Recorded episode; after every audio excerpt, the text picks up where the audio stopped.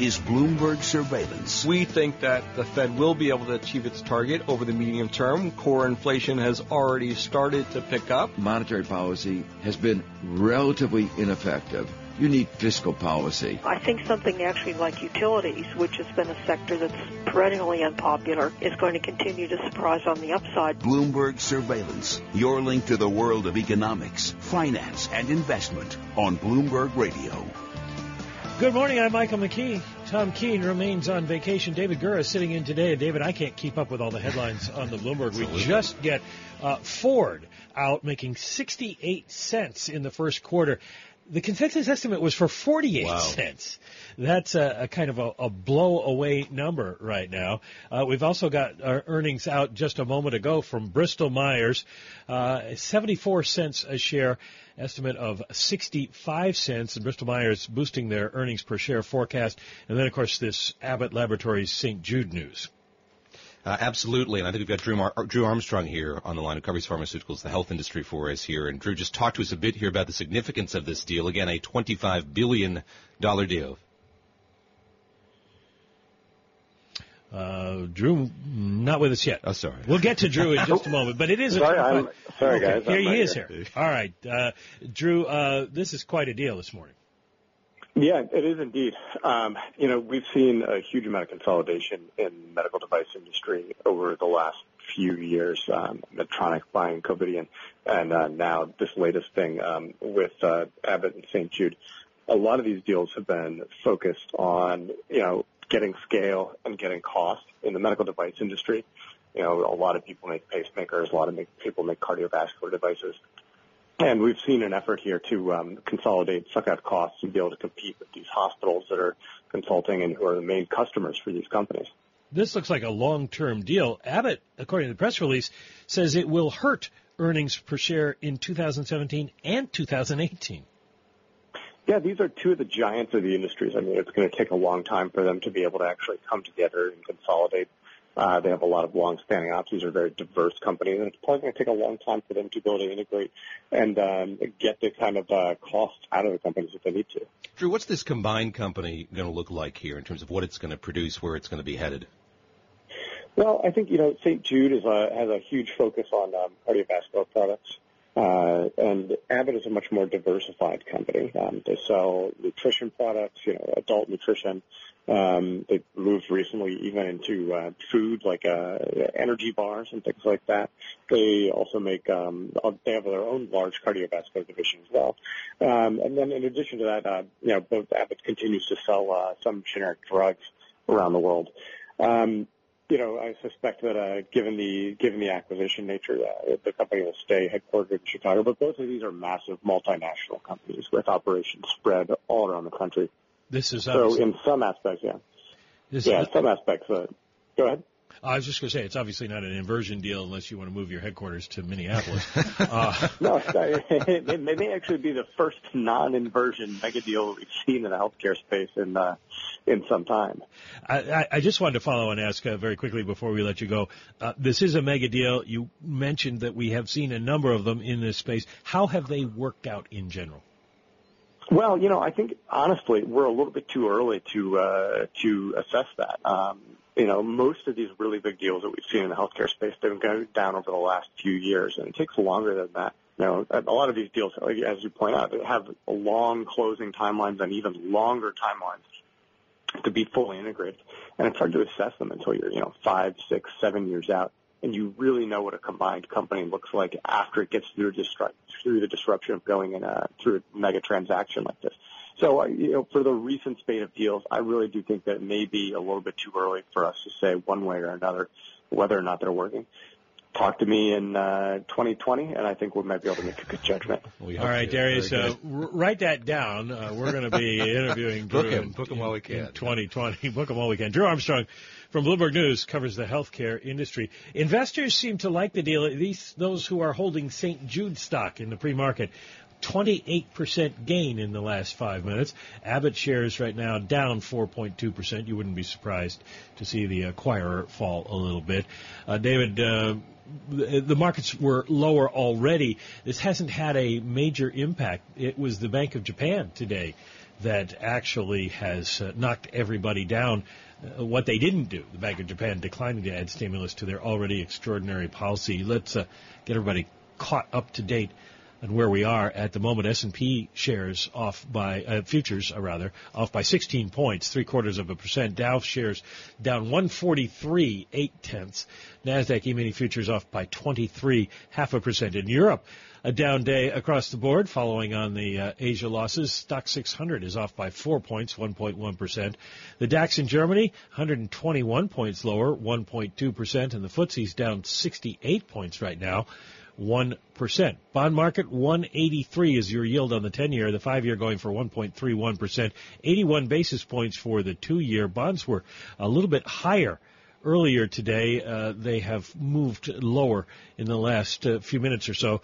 West Texas 45.29 is down a tenth, but Brent crude 47.18 unchanged. We're over the 47 and 45 dollar marks that we crossed several times yesterday. The real action today the currency markets, the yen, getting hammered on the back of the Bank of Japan non-decision. It's lost three percent, or gained. We call it gained three percent. the way you, uh, if you want to turn put it in uh, yen terms, one hundred eight. 08 euro going for 113.47 and euro yen gaps as well 122.65 right now so an awful lot going in, on in the markets and this is Bloomberg Surveillance, and we are, uh, David Gura and I, busy trying to keep up with it all. We're brought to you by Invesco. Don't settle for average in your portfolio. To Invesco, the right approach means investing with high conviction. Find out more at Invesco.com slash high conviction. A great lead on the Bloomberg this morning. I have to read it.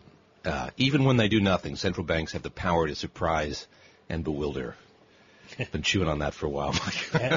Surprising and bewildering uh, people who were uh, long going into the meeting, certainly. Uh, helping uh, make helping us make sense of all of this this morning, Julian Emanuel, equity strategist at UBS. Uh, I guess we should probably start with, uh, with the big deal. Where's UBS on healthcare? Do, do, you own any of those companies, Abbott or St. Jude? We are actually quite positive on healthcare. Uh, it's been one of our preferred sectors for almost two years at this point, and certainly it's been uh, difficult the last several months as uh, the political winds have uh, certainly buffeted the healthcare sector. But what this uh, points out is that this is this is a place where there's so much cash that's being thrown off amongst uh, a large slew of these companies that consolidation, whether it's um, in anticipation of a, future growth trajectory or in an- anticipation of regulatory um, activity down the road and getting ahead of that, is something that we think is going to continue. We were joking a minute ago about the uh, the Minneapolis inversion there. But I wonder if this is a sign of something that that the the great inversion deals of the past now are at least uh, frozen, or we're not going to see more of them for a while here. Uh, the, the, the mega deal, the contours of the mega deals are going to change. Well, it's certainly more uh, more than coincidence that uh, you had, you know, obviously the blockbuster deal uh, break up a month ago uh, that would have involved inversion, and now you have uh, an onshore uh, type deal. And you know what we'd expect in general is is just a continuation of uh, domestic consolidation for the most part. Well, it, what's your your rationale for being positive on healthcare for so long? Was it deals and mergers, or is it a a, a really strong cash flow business? Well, it, it's all of the above, and, and actually, uh, you know, the consolidation story has been a, a, a, positive for certain. But when you when you look at it, um, the Affordable Care Act and, and all that that has engendered have been uh, tailwinds for the earnings trajectory. And in an environment where earnings growth is as challenged, admittedly, as it is, healthcare has been one of the more consistent performers. Uh, just uh, we're going to have to take a quick break. We'll set up for, to come back and, and ask you about this. But uh, were you as positive about Japan as uh, as you were about healthcare? Well, uh, I guess uh, Governor Kuroda didn't get uh, Janet Yellen's skip script from the previous evening. Uh, well, he, he, followed exactly the same script. Well, your problem. Well, he he did, but he didn't. And and the bottom line is, is that the markets certainly having come off of the uh, the bottom in February and rallying as much as we have uh, in the U.S. and and to a, a certain extent globally, um, having been de-risked. When you surprise the markets, there's a price to be paid, and Kuroda surprised the markets. All right, Julian Emanuel is with us. He's an equity strategist at UBS.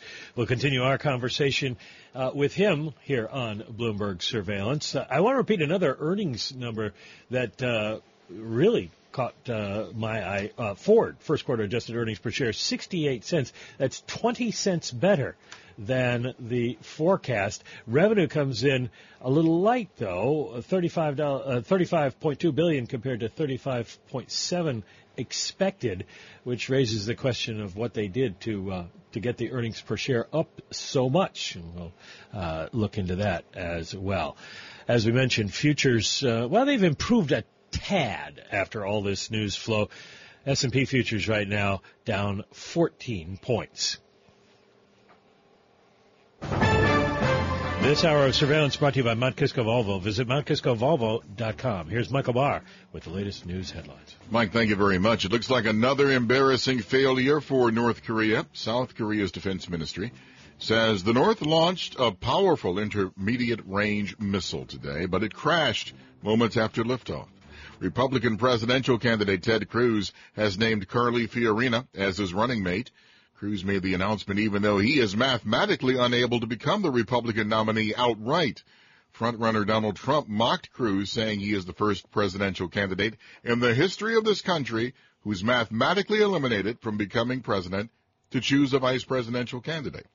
House panels approved a $610.5 billion defense authorization bill. The House Armed Services Committee agreed to the measure 60 to 2.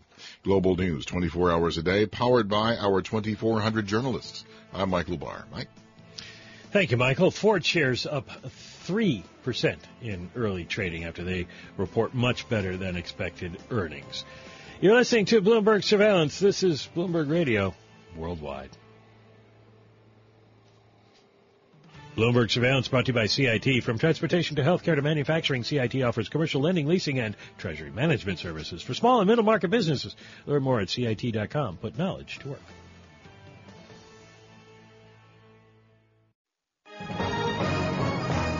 Global business news 24 hours a day at Bloomberg.com, the Radio Plus mobile app, and on your radio. This is a Bloomberg Business Flash. And I'm John Tucker. This update being brought to you this morning by Sector SPDR ETFs. Why buy a single stock when you can invest in the entire sector? Visit sectorspdrs.com or call 1-866-SECTOR ETF.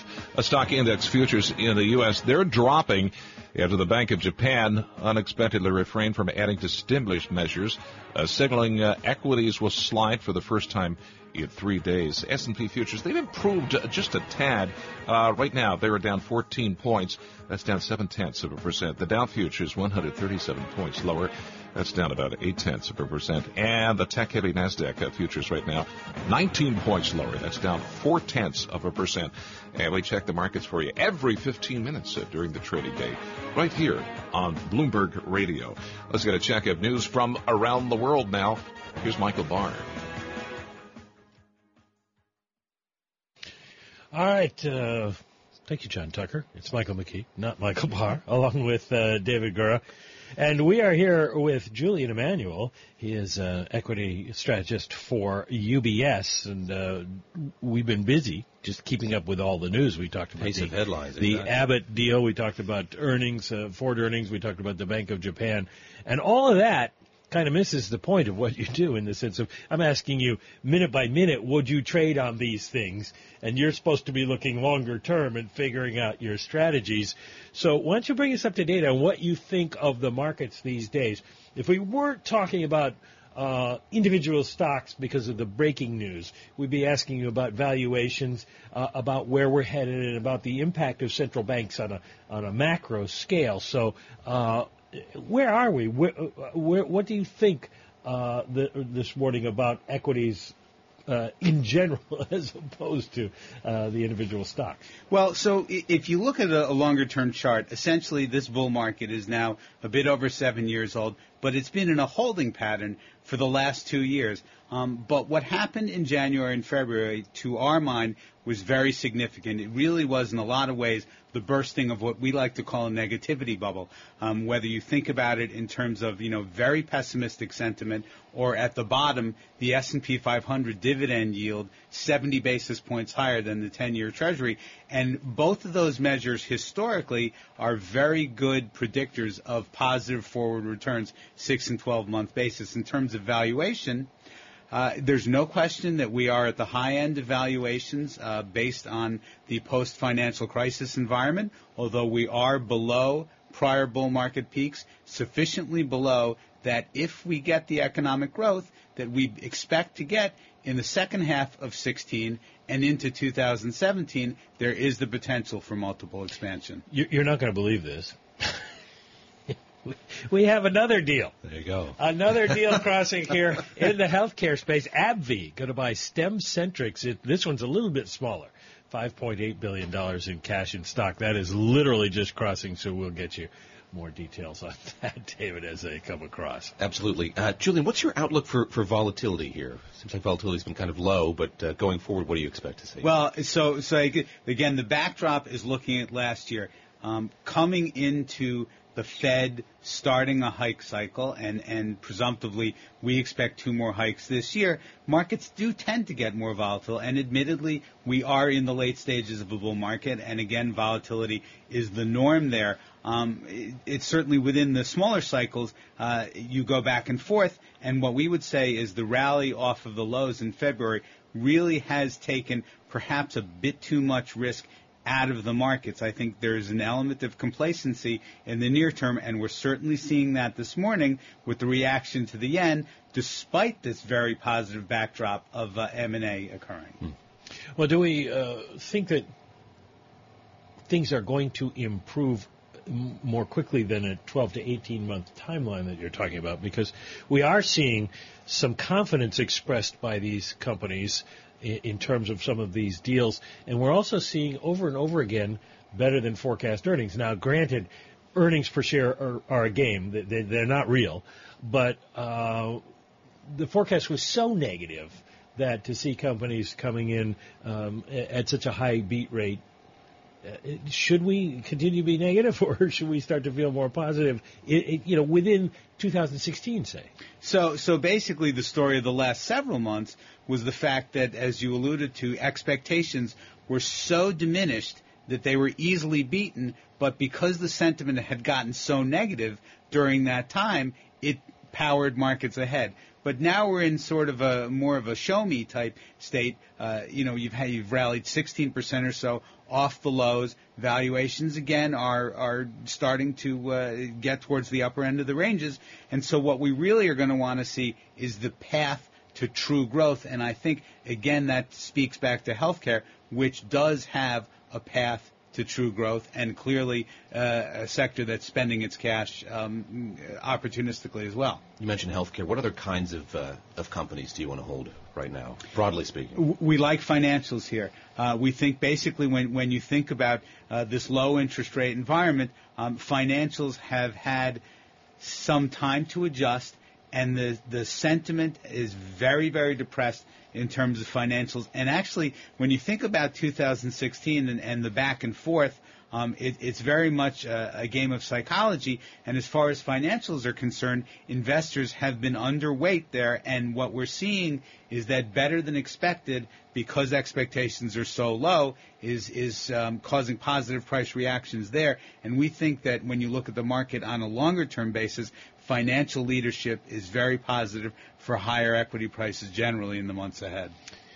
Julian Emanuel from UBS, thanks for coming by this morning. Um, I haven't even had a chance to look at who the advisors are on all these deals this morning, but I guess you, you want to check that out if you're interested in following Julian's advice and investing in financials. Here's the deal on AbbVie. The, they're buying Stemcentrx. It's a cancer drug maker, $5.8 billion, 2 billion in cash, the remaining 3.8 billion in stock. Uh, Stemcentrx investors eligible to receive an additional 4 billion in cash if what they say are certain regulatory and clinical milestones are achieved. Uh, by the way, AbbVie reporting first quarter earnings, uh, $1.15, $1.13 was the consensus forecast, but they're lowering their forecast for the rest of 2016 as they digest this acquisition.